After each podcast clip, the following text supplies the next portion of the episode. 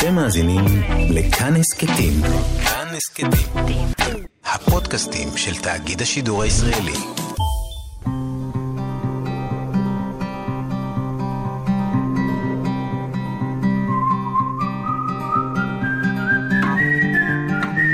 אחת פלוס חמש.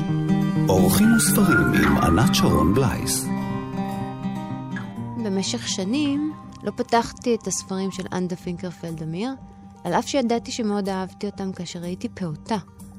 ולא יודעת למה הם, הם הילכו עליי אימה.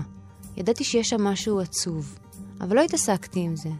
לפני כמה זמן פתחתי את הסיפור הקצר שנקרא סודי עם אחי הגדול.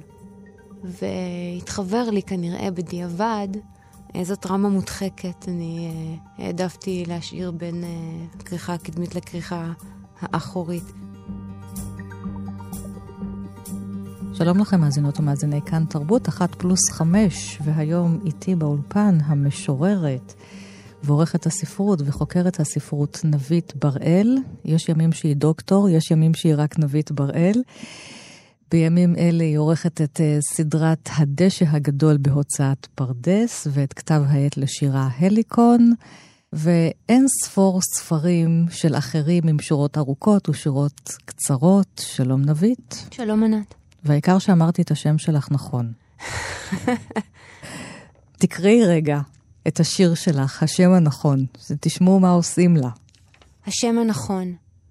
אותן מילים בכל פה, על כל מסך, כמו תולעים רכות, יום ולילה בתנועה כל הזמן, הון ושקיפות וועדה וקטטה, וקצרה הדרך מאוזן לאוזן, וכמעט שלא מרגישים בן, וחוזרים ושוכחים את קיומן. את שמי מעיטים באלף שגיאות. כאילו נכונו לו שיבושים מראש. זחל טווה סביב עצמו, פקעת, לזחל זוג רגליים אמיתיות, הזחל גדל במהירות. יחלפו ימים רבים, ואתרגל להסתפק בדברים פחותים יותר. צלילים דקים, שיעול, חיוך עקום. אצבע אחת על חלונות, תראי בתים בתל אביב פקוחים, ערות יתר. איש אינו מכבה את האור בלילות אוגוסט שלא יאמנו בחוף הרחוק ממדבר ומהר, בלי הדס, בלי שיטה, בלי מזהיר ונזהר. אבל לפחות אדם אחד זוכר, והתפלל לפני שהוא נשבר. ברוך בעל נחמות. אוי לצער, נחמות תן, כמי נהר, כמי נהר. הנה, פתחנו ביופי הגדול, לא רק בדשא הגדול. אז איך קוראים לך כשלא אומרים את השם נכון? אוי, נועית, אה, היות שאני מקפידה לכתוב את השם שלי בכתיב חסר, כן. אה, זה מעצבן אורחות לשון. אה, אז התרגלתי לנקד אותו, ניקוד מנחה, זה לא עוזר. אבל יש לי, אני חושבת, חשבונות בנק על שם נורית, נבית עם א', נבית עם ב' וט', אין ספור שגיאות. את נמצאת איתי כאן ושלפתי אותך ממש משעות עריכה, שאת נפגשת עם סופרים ומשוררים, ומי שרוצה יכול למצוא ברשת כמות הספרים שערכת אינסופית. אני רוצה קצת לדבר על הקולות, הקולות של אלה שאת צריכה לערוך אותם מול הקול שלך כשאת צריכה לכתוב בעצמך. אה, לא, לא, המשוררת מתה. היא לא, היא לא חיה רוב הזמן. היא שוכבת בסרקופג. אה, ומתי קמה לתחייה? לפעמים, כשאף אחד לא שם לב. יש לך שלושה ספרי שירה, אבל את מפרסמת במשורה. כמו שאני אוהבת, אגב. ש- שיש צורך. ואיך את כותבת? מתוך דחק. ב- ב- בתחושה של אין זמן ו- וחייבים להספיק. לא, אבל איך מגיע שיר? את, יש צורך לומר משהו. אה, ממש הרגשה של גירוד. פעם אה, שמעון עדף אמר, אני מרגיש כאילו שן מתנדנדת לי. בושה בלתי כן. נסבלת שיש לעשות משהו על מנת להיענות אליה. איפה את כותבת את הדבר הראשון, את חומר הגלם? בקובץ, אבל, אה, אבל שורות הולכות איתי. אני, שורות הולכות איתי, אני אומרת אותן בקול, אני מטאטא את הבית ונכנסת לי שורה, אני יכולה ללכת איתה שנתיים. איזה יופי. היה לי ליד האש, ליד האש, כבר ארבע שנים אני ליד האש. יצא שיר, התפרסם בהו, אני עדיין אומרת את השורה הזאת, כאילו לא יצא השיר, כאילו אפשר עוד לעשות שיר יותר טוב, או ללכת עם זה אחורה. אבל רוב הזמן המשוררת מתה. כעורכת, מתי את שמה את הגבולות לאנשים של הסופרים, ליוצרים שאת עובדת איתם? ליצירה, כן. לא רק ספרותית, יש ריבון אחד. והיא הכותב, והוא הכותב. הוא הריבון של היצירה. התפקיד שלי הוא לשמש קורא. קורא קשוב, קורא נאמן. קשוח? קורא מיטיב. אני לא מכירה את המונחים האלה, הם, הם לא קשורים בעיניי לעבודה שלי. אבל uh, כותב לא יכול להיות הקורא של הטקסט שהוא עצמו כתב. כן. הוא צריך, צריך קורא. כן. את זה אני מוכנה לעשות. כותבים uh, צריכים גם פעמים רב, הרבה מישהו שיסתכל להם בעיניים ויגיד להם, אתה מסוגל, את... הדבר הזה שחיברת ראוי לקוראים. אלה דברים חשובים לא פחות מאשר אה, לשכתב שורה שוב ושוב. אתמול אמר לי משורר צעיר, אבל אם זה קיץ', תגידי לי. מה רע בקיץ'? פרסי שלי כתב את הקיץ' היפה ביותר בעולם. אתה רוצה קיץ'? בוא כתוב רק קיץ'. אבל שזה יהיה הקיץ' שלך, שיהיה בקולך, שלא תזייף אותו, שהוא יהיה נכון לאמירה שלך, שהוא יהיה חלק מהמערך הרטורי של השיר שלך. אין נכון ולא נכון, מדובר ביצירה.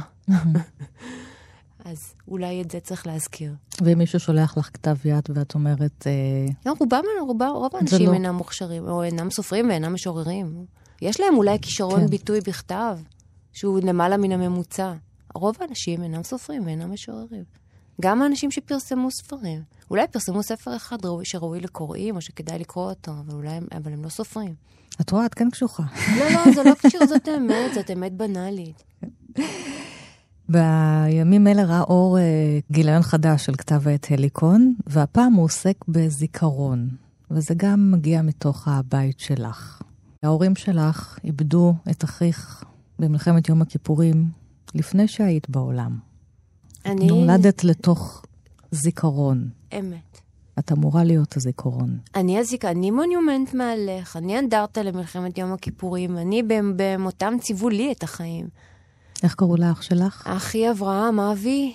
לולא היה מת באותו קרב ברמת הגולן, בימים האחרונים של מלחמת יום הכיפורים, בנקודה הצפון-מזרחית, הכי צפונית-מזרחית של המדינה עד היום, אה, לא הייתי באה לעולם. ההורים שלי רצו למלא חסר. והנה. מתי הם אמרו לך את זה? תמיד ידעתי את זה. אני לא מכירה משהו אחר. הפנים הראשונות שאני ראיתי mm-hmm. משעה שבאתי לעולם היו של אם שכולה. זאת האימא היחידה שאני מכירה. מה אני עושה עם זה? יש אנשים שחושבים uh, להנציח ולהיות uh, שופר של מלחמות ושל הצדקת קיומנו. ויש אנשים שהשלום הוא uh, נחלתם. אני חושבת שאני בקוטב השני. אני לא רוצה לראות עוד נשים עם, עם הפנים שהיו לאימא שלי.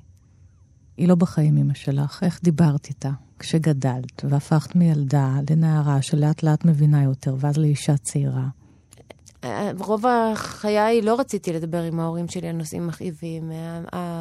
הפרקטיקה הייתה מאוד ברורה, לא לצער. לא לצער. אם יש שיר עצוב ברדיו, לכבות את הרדיו. אה, לחיות בפסאדה של לא, לה, לא להעמיס עליהם יותר מכפי שהם כבר אה, לא, אינם מסוגלים לסחוב. אז עם אמי דיברתי על ספרים ש, שאנחנו קוראות, על uh, סרטי קולנוע שאנחנו צופות ביחד, כל כן. אחת. מה היא אהבה לקרוא? היא, היא הייתה אשת ספר, טובה ממני ואליטיסטית ממני. היא לא הייתה יושבת לקרוא כתבי יד של אנשים לא מוכשרים. היא לא הייתה עושה את זה. מה היא קראה? היא אהבה קאנון. והיא קראה, והיא, כאשר אני סיפרתי לה שאני לומדת סיפור או ספר מסוים, היא הייתה אה, רצה לקרוא אותו בלי, mm. בלי להגיד לי אפילו. סתם הזכרתי ב... נאמר, והזכרתי בשיחה בצורה אגבית את תת הופמן, אז היא הלכה לקרוא את הסיפוריו. סיפורי הופמן, כן. מקסימים. אה, שגם אפשר לראות אותם שוב ושוב באופרות נפלאות. בדיוק. סיפורים, אבל... סיפורים פנטסטיים. בדיוק. היא מאוד אהבה רומנים היסטוריים. ואבא שלך גם היה? אבא שלי קרא כל הזמן, כל היום. בשנותיו האחרונות הוא אהב מאוד גמרא, והיה אה, קורא בחברות הגמרא כל יום. אה, אבל ספר האגדה אה, והמקרא היו אצלנו בבית אה, פתוחים יותר מאשר אה, ארון המזווה של האורז. וזה גם שומעים בשירה שלך, את השפה הזאת. כן, ספר האגדה זה מאה אחוז מאבא, אבל אני חושבת שהספרים הראשונים שהחזקתי בחיי, אימא שמה אותם אה, בחיקי. יש לך אחות גדולה. כן. ואיתה יכולת לדבר? אמ, על נבית, על- נבית הזיכרון? לא, לא, גם לא? לא, זה מובן מאליו. זאת אומרת, אה, כאשר במיליוני הטקסים שבהם נכחתי בימי חיי, זאת אומרת, גדלתי בבית שבו לא לקחו אותי לגן חיות, או לחוף הים, או לטיולים באגמון החולה, אלא לצומת גולני, לאנדרטת לטרון, לטקס כזה וטקס אחר, לאנדרטת החטיבה ברמת הגולן. אלה היו הטיולים השנתיים. הייתי אה, מתפללת שאימא שלי תפסיק לבכות, ואולי אה, אחי פתאום יופיע. אה, ואז אני יודעת, כמו, ב, כמו בסרט בחזרה לעתיד, שברגע שהוא יהיה, אני לא אהיה. טוב, את uh, צריכה לכתוב על זה יום אחד בעצמך ספר. אבל את מי זה מעניין? זה כבר, אלה כבר דברים ש...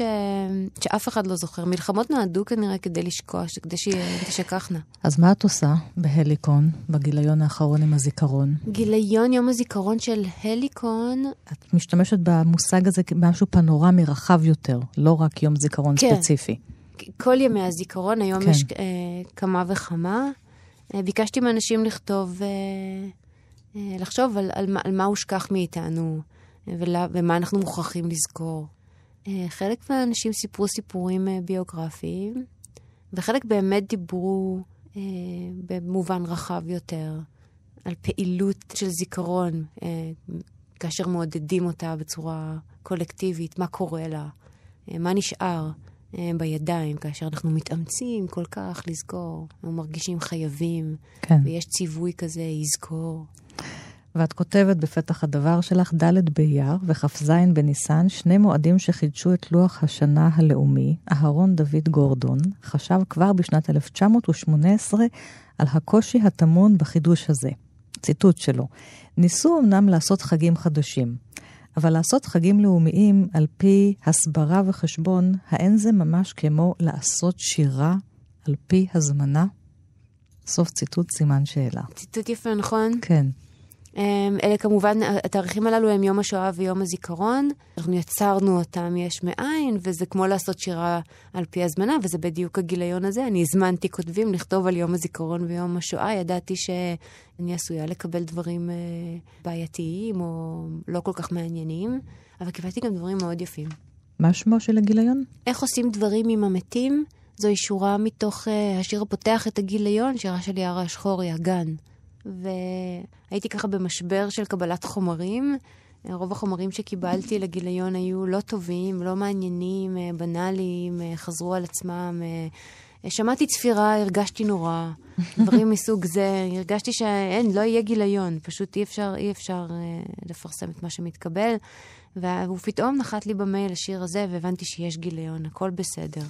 אה, הוא נתן לגיליון את השם שלו, וכך אה, הוא הולך לשיר אה, קוראים הגן. המתים תולים עצמם מהעצים ברצועות. הארץ שוב שטוחה. כלבים רצים תחת רגליים משחירות. הרוח שנושבת שם אינה נושבת עוד. הצל לא מלמד אותם דבר. שם בינות עצי הגן הרע, חצי העץ תמיד מוכן להיחרט. להיות מעץ לתורן, להעשות ארון, כי יש להשתמש בו. כי איך עושים דברים עם המתים? כי יש תכלית, אומר המשורר, הוא מסתרק מול הראי. בגיל שלושים יכפור בזה. ימכור עצים, יכתוב את המתים, ורוח תייבב סביבו כמו אימא. אבל עכשיו הוא צח ומסורק. עכשיו הוא על הסף, כי יש דלת ועולם מעט, וכה מעט נדרש כדי לנשום, לכתוב, ללכת. עכשיו הוא שר. יערה שחורי בגיליון כתב העת הליקון שמוקדש לזיכרון בדרכים אחרות ובשירה אחרת. וקראתי שאחד המקומות האהובים עלייך זו ספריית סורסקי, הספרייה המרכזית באוניברסיטת תל אביב. אמת. אה, אחד המבנים היפים ביותר שהייתי בהם אי פעם בכלל בעולם, שולמית נדלר, האדריכלית שתכננה אותו, קראה לו אסם של ידע, והוא אכן קצת דומה לאסם. נכון. משהו קורה כאשר נכנסים בשערי הספרייה המרכזית, משהו קורה לי. אני לא מרגישה שייכת בהרבה מקומות, במקום הזה אני מרגישה בבית.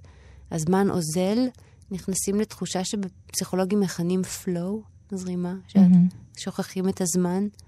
אה, מה יכול להיות יותר טוב מזה? זה- וזה זה- לא קורה לך בספריות אחרות, לא, רק שם. לא, רק שם. כמו אליסה בארץ הפלאות, כמו שתיארת, את כאילו נכנסת, נופלת לאיזה חור פלאות כזה, ואת לא שמה לב לזמן, השמש יכולה לשקוע, ואת עוד שמה, עם אמת. הספרים. אמת, זה אושר. זה המקום המאושר שלי. מותר לנעול את uh, נבית, כאילו, גם את וגם אני נשמח אם uh, ישכחו אותנו בספריות. אני ועוד- עשיתי את זה. נעלו אותך? בזמן הסגרים, אני ביקשתי, התחננתי ש... יסגרו אותך אני בספריות. צריכה להגיע לסורסקי כדי לנשום אוויר, אני לא יכולה, אני בהתמוטטות עצבים. וקיבלתי אישור, הייתי סגורה בתוך סורסקי לבדי.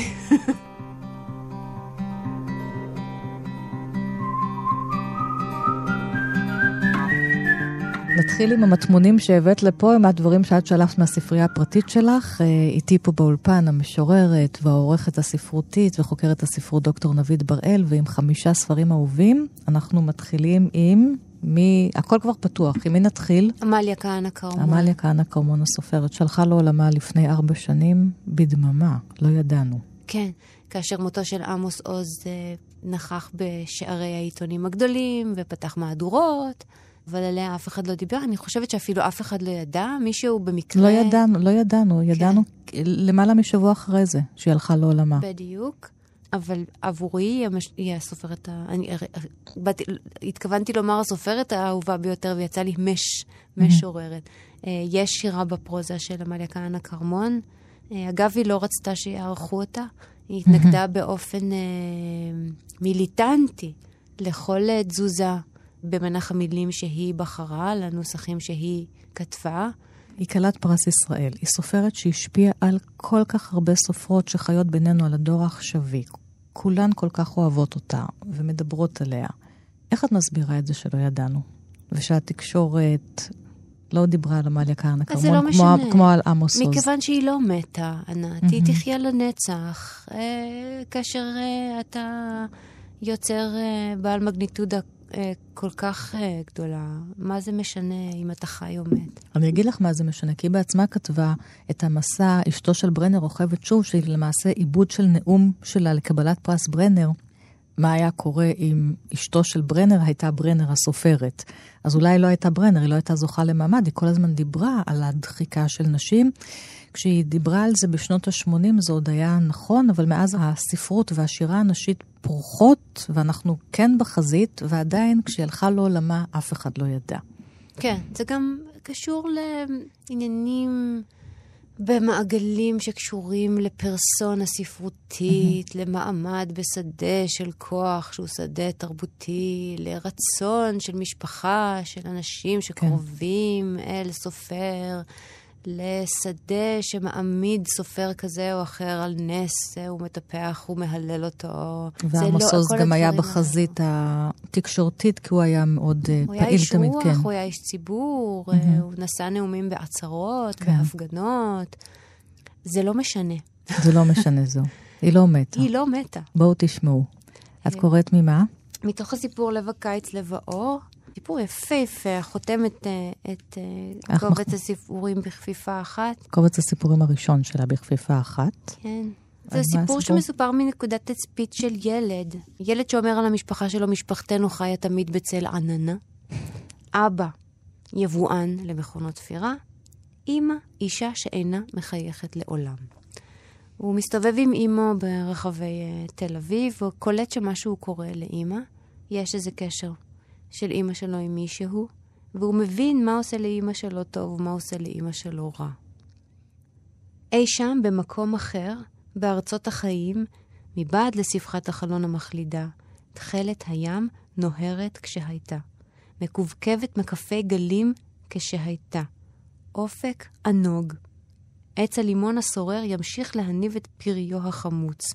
עץ התות מחצית צמרתו מקלות יבשים, את פריו הקשה.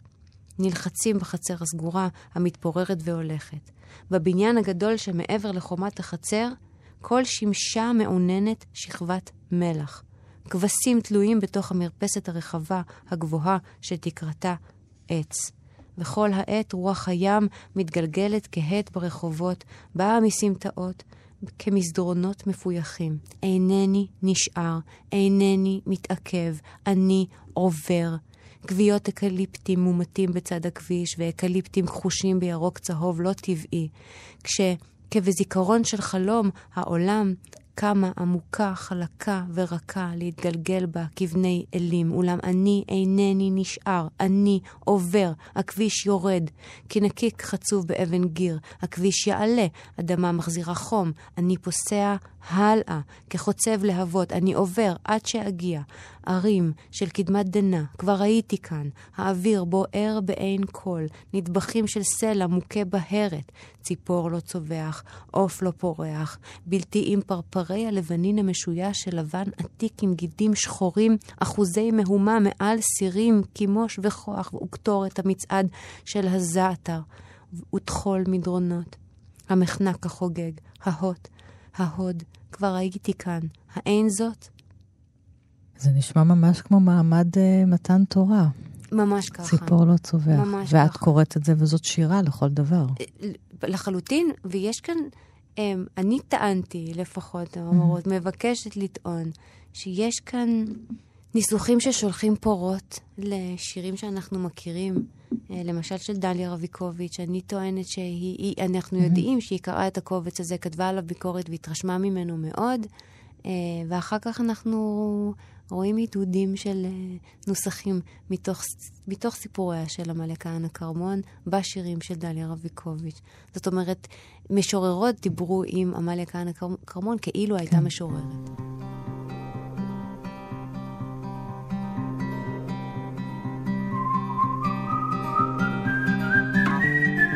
הספר השני, אנדה פינקרפלד אמיר, או אמיר פינקרפלד, זה ספר, אחד הספרים הראשונים שנגעתי בהם בימי חיי, כוכבים בדלי. זאת השירה הראשונה שקראתי בחיי. זה ושירים ופזמונות לילדים של ביאליק. אז נתחיל עם אנדה אמיר. אנדה אמיר אה, כותבת אה, שיר בכוכבים בדלי שמוקדש ללאה. לא ידעתי את זה כאשר הייתי בת אה, שנה, אבל זוהי לאה גולדברג. לה יש כוכבים בדלי, לאלתרמן היו כוכבים בחוץ. נכון. וזה, ובכך נטוע כל ההבדל כולו. כך כותבת אנדה פינקרפלד בספר הילדים. טבעות של עשן, ללאה. דודתי ממש קוסמת. כאשר היא מעשנת, מהפה שלה עולות טבעות עשן קלות. לתקרה מתגלגלות, לבליזוע שם נתלות. במקל, מקל ארוך, אשחיל אותן, אקשור בשרוך, ואהדקן כמו חגורה, ויעיפוני לתקרה. ואולי את המטען של טבעות העשן אשא בכל חוצות העיר, ואצהיר, ואשיר, כאחים, כאחים, כאחים מלוכים, כאחים עגולים, לקטנים, לגדולים. מי רוצה כאחים, כאחים מלוכים? אתן כאח לכל אחד. וזה פלא, הוא נשמט, מבין הפה ובין היד. כולם יביטו, יתפלאו. אנא כאחים עלו. ראו, כאחי בני העשן, עפים, רוכבים על הענן. וזה ספר ליל... שירה לילדים. כן. וללאה גולדברג יש אה, ספר ששמו טבעות עשן. זה הספר, הספרה הראשון של לאה גולדברג. צל טבעות העשן. על הקיר, עף אל עדנת וילאות, השעון מסתכל בי ואיננו מכיר את פניי ששקטו מאוד. אה, שקט זה, הרובץ כחתול לרגליי, בא אליי בטעות וישן, וצילו מחייך לי מארבעת כותלי, ממעוף טבעות העשן. הנה שיחה בין שתי משוררות. הייתה תקופה שלא הצלחתי לפתוח ספרים של אנדה פינקרפלד אמיר, הם ממש הפחידו אותי. היה, מזוהה איתם איזה רגש מאוד עצוב, וגיליתי טראומה מו- מודחקת. מאיפה, איך הגיע לך באמת הספר? אימא? אימא, אימא, כן. כמובן. מה הטראומה? נזכרתי פתאום, ממש בזמן האחרון, בסיפור סודי עם אחי הגדול, של פינקר- פינקרפלד אמיר. אח מספר לאחותו בת העשר, שהיה להם עוד אח שנפל במלחמת אה, העצמאות. העצמאות. וכנראה שנמנעתי מלגשת לספרים של אנדה אמיר, היות שזכרתי את הפגישה הזאת הספרותית הראשונה שלי עם אם שכולה מיוצגת בספרות. יש ממש, האח מתאר בפני אחותו את רגע אה, הבשורה, בשורת האיוב, הוא אומר, אמא הביטה בהם בפליאה, ופתאום פרצה בצעקה. אבא הגיע בריצה, נושם ונושף, רץ אל אמא ונעמד מולה, כאילו רצה לשאול אותה דבר מה, אך לא אמר מאום. שם את ידו על כתפה ושתק. שאלתי אותה מה קרה, אך שעה ארוכה איש לא ענה.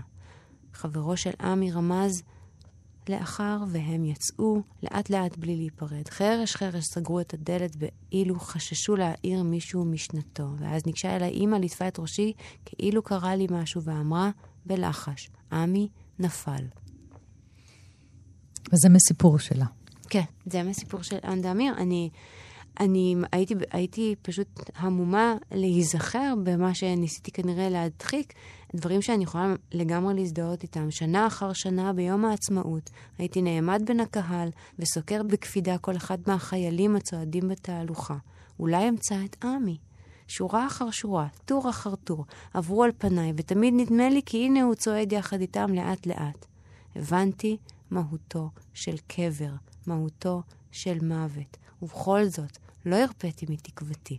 באיזה גיל את קוראת את הסיפור הזה? את פוגשת אותו. בגיל מאוד מאוד צעיר. לא, היה לי, לא היו לי שנים בלי קריאה, קראתי כן. מאוד מאוד מאוד מוקדם. אה, כל החוויה הטרום-שפתית לא קיימת עבורי. אה, תמיד קראתי. אני לא זוכרת עולם בלי שאני קוראת בעצמי. זאת אומרת, אני יודעת עד כמה אנדה אמיר חשובה לי, אבל כנראה שלא ידעתי עד כמה.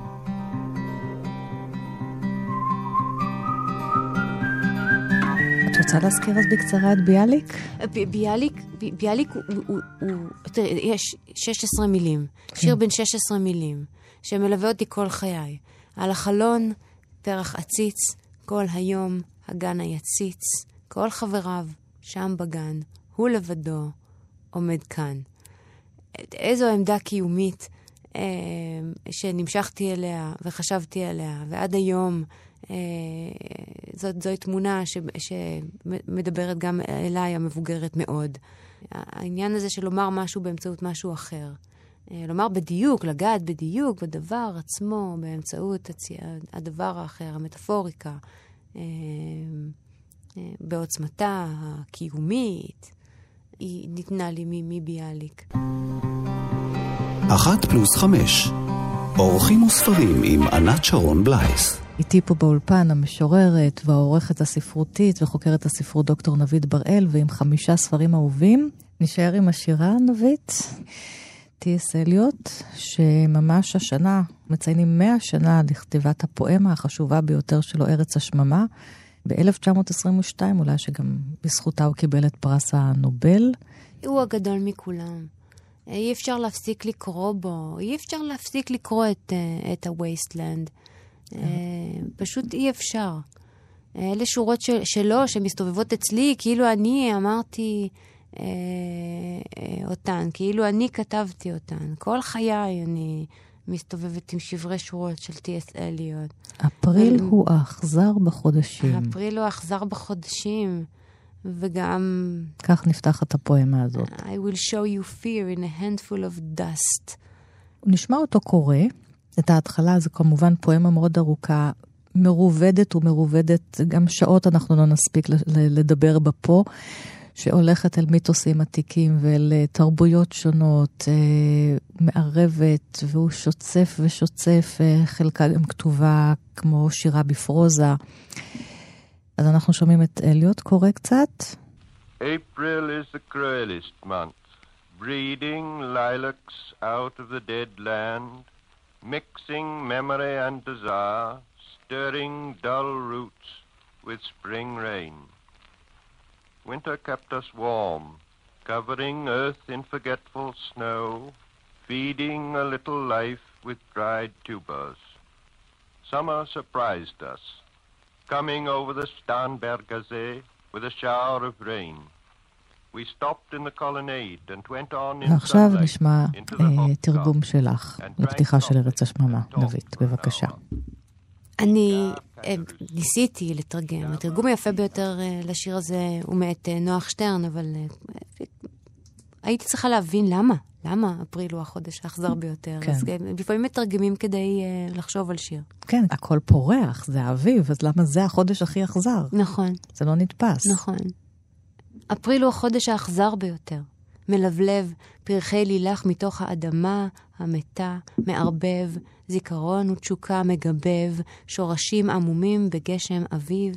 חורף שמר אותנו חמים, שלהב, ארץ בשלג נשכח, הבהב, קצת חיים בפקעות יבשות. הקיץ הפתיע אותנו. אולי זה קצת יותר ברור עכשיו, למה הוא אכזר. יש לי עץ לילך בחצרי הקטנה בעמק יזרעאל, ואז הוא פורח באפריל, בסגול, הוא מפיץ ריח, וכשהוא מתחיל לפרוח, אני מתחילה לדקלם. ואז שוב עולה השאלה, אבל מה האכזריות? כי הם הולכים למות. מה האכזריות? הם אליוט, יפרחו כן. מעט מאוד. נכון. והקיץ יהרוג אותם. בעיקר הקיץ הישראלי הורג כן. אותו מהר. ואני אומרת לו, אליוט, אבל תראה איזה יופי.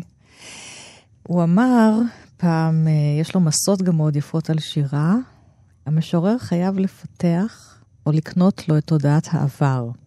ככל שהאמן מושלם יותר, כן נפרדים ביותר האיש המתייסר והרוח היוצרת. השירה אינה פורקן לרגש, אלא מנוסה מרגש. היא אינה ביטוי לאישיות, אלא היא מנוסה מן האישיות. אמן. וכשאת ניגשת אל הפואמה הגדולה הזאת, היא לא מהלכת עלייך אימים? לפעמים כן, כן. אבל עם, עם, במובן הזה שהיא עם היא כל מזכירה... המתים שהולכים כן, שם. היא מזכירה כמה, כמה אימה יש בעולם, זה לא צריך להמציא אותה. אה, הדברים נכתבו אחרי אה, מלחמת העולם הראשונה. כן. המלחמה נשכחה, השיר נשאר. מאה שנה הוא כן. נשאר. ועוד שיר שלו שאת רוצה לדבר עליו? ואת שיר האהבה של ג'יי אלפרד פרופרוק. יש תרגום לעברית לא רע בכלל, שתרגם אה, בנימין הרשב המנוח. אה, ולמה את אוהבת אותו? אוי, זה, זה, זה שיר שבעיניי מבטא את, ה, את מה שהרגשתי כאשר עברתי לגור בתל אביב בשנות ה-90. In the rooms the women come and go, talk about מיקלאנג'לו. Uh, חוויתי את זה גם עכשיו כשהסתובבתי בטוסקנה עם um, בינות מיליוני התיירים האמריקאים שמחפשים את מיקלאנג'לו בכל מקום. uh, כאילו אין פסלים אחרים או אין יופי אחר בעולם, אבל מיקלאנג'לו הוא מותג. אני אוהבת את האופן שבו הוא משלב קטעי שיחה, דברים שהוא קרא.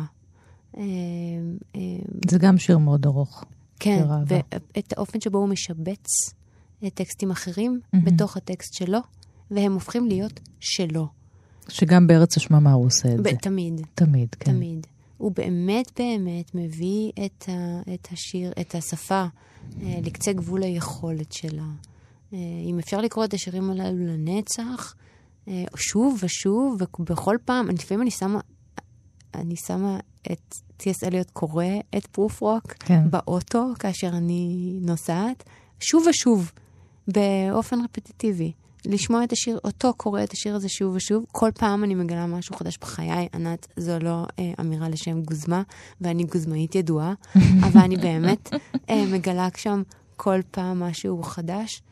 אה, אני פשוט אוהבת את השיר הזה, אני אפילו לא רוצה אה, ל- ל- ל- להסביר את היופי הזה. אה, בואי נקרא, בואי נקרא את השורות הפתיחה באנגלית. שיר האהבה של ג'יי אלפרד פרופרוק, הוא מתחיל בפנייה. חוקרי הספרות אה, מעסיקים את עצמם עד היום בשאלה מי פונה אל מי? האם אה, טי.אס. אליוט פונה אל עצמו, או שמא הוא פונה לבת זוגו, או שמא הוא פונה לרוח. אה, לי זה מאוד ברור. Let us go then, you and I, when the evening is spread out against the sky, like a patient, etherized upon a table. Let us go through certain half-deserted streets, the muttering retreats of restless nights in one-night cheap hotels and sawdust restaurants with oyster shells, streets that follow like a tedious argument of insidious intent to lead you to an overwhelming question. Oh, do not ask what is it. Let us go and make our visit. עכשיו אני אקרא את התרגום לעברית, שאת הכי אוהבת, של בנימין הרשב. מצוין. כמובן רק uh, הפתיחה של השיר. נלך, על כן, בניע ולא ניע, כשהערב משתרע מול רקיע.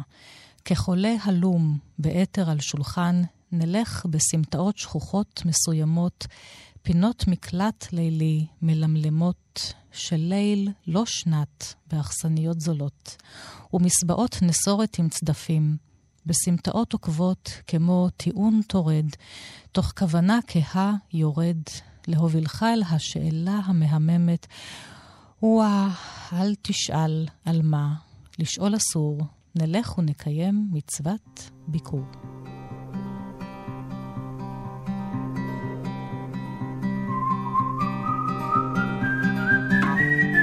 ועכשיו הבחירה הבאה שלך, נשאר עם עוד אה, משוררת שבין ארצות הברית לבריטניה, כמו טי.אס. אליוט, סילביה פלט, עוד משוררת גדולה שגם שמה קץ לחייה.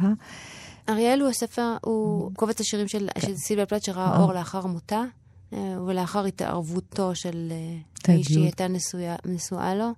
זה, הפגישה שלי עם אריאל היא פגישה אין קץ. אני בעיקר עומדת משתאה נוכח תעצומות הלשון, אמ, שלא ראיתי כמותן, אצל אף אחת.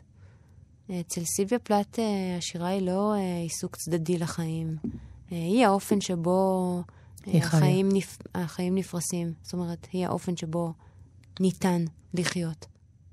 זה חותם של, של, של נפש, אבל גם של פעולות, וגם של רצונות, וגם של, של אלימות. ושל uh, אכזריות.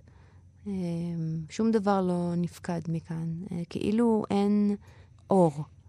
זאת הדרך היחידה שסילביה פלט מסוגלת לחיות. השיר. ואריאל, שהוא גם מזכיר את הרוח השקספירית מהסערה ששמה אריאל. יש אלף אריאל. רוחות, אלף רוחות. אה, בחיי היום-יום. זאת אומרת, mm-hmm. היום-יום, כאשר בודקים על מה השיר, mm-hmm. בכל אחד מהשירים באריאל, לא הרבה פעולה אה, ניכרת. אבל בשירים עצמם יש המון התרחשות.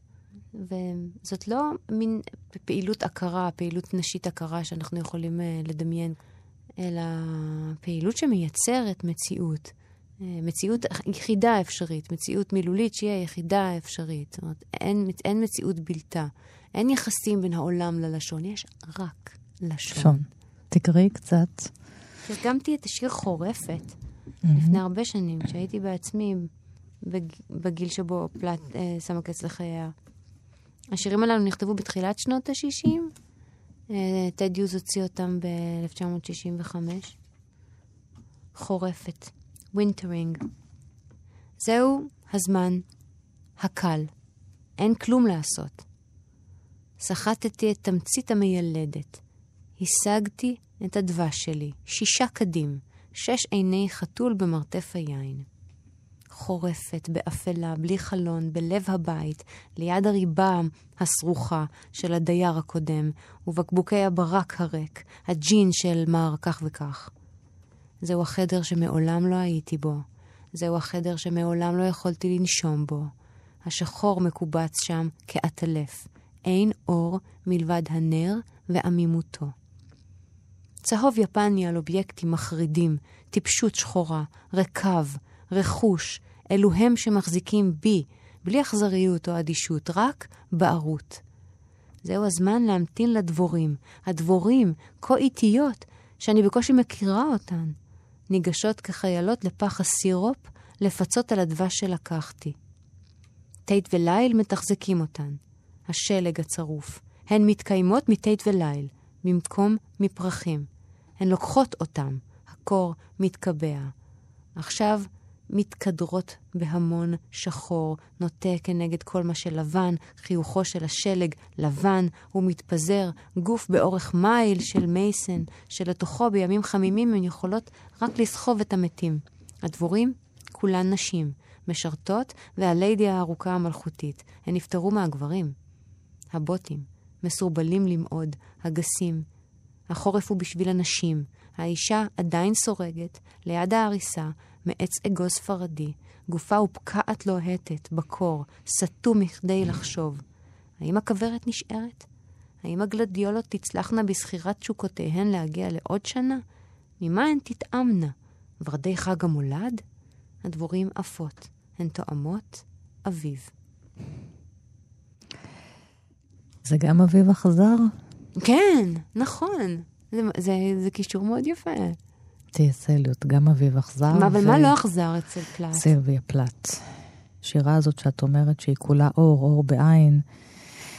איך האישה הזאת שעוד כמה דקות תשים קץ לחייה, מכינה את העוגיות ואת כוסות החלב לילדים בחדר, סוגרת אותם שם כדי לשמור על חייהם, והולכת למטבח ושואפת גז. היא לא יכולה אחרת. היא לא יכולה להמשיך את זה יותר. הפעולה האימהית ברגע המוות. כן. היא לא אומרת, הילדים שלי נעקצים מדבור, מדבורים, היא אומרת, הדבורים מתקיימות מהילדים שלי. כן. כאילו אין, אין אופציה אחרת בעולם מאשר אה, ניצול או הכאבה.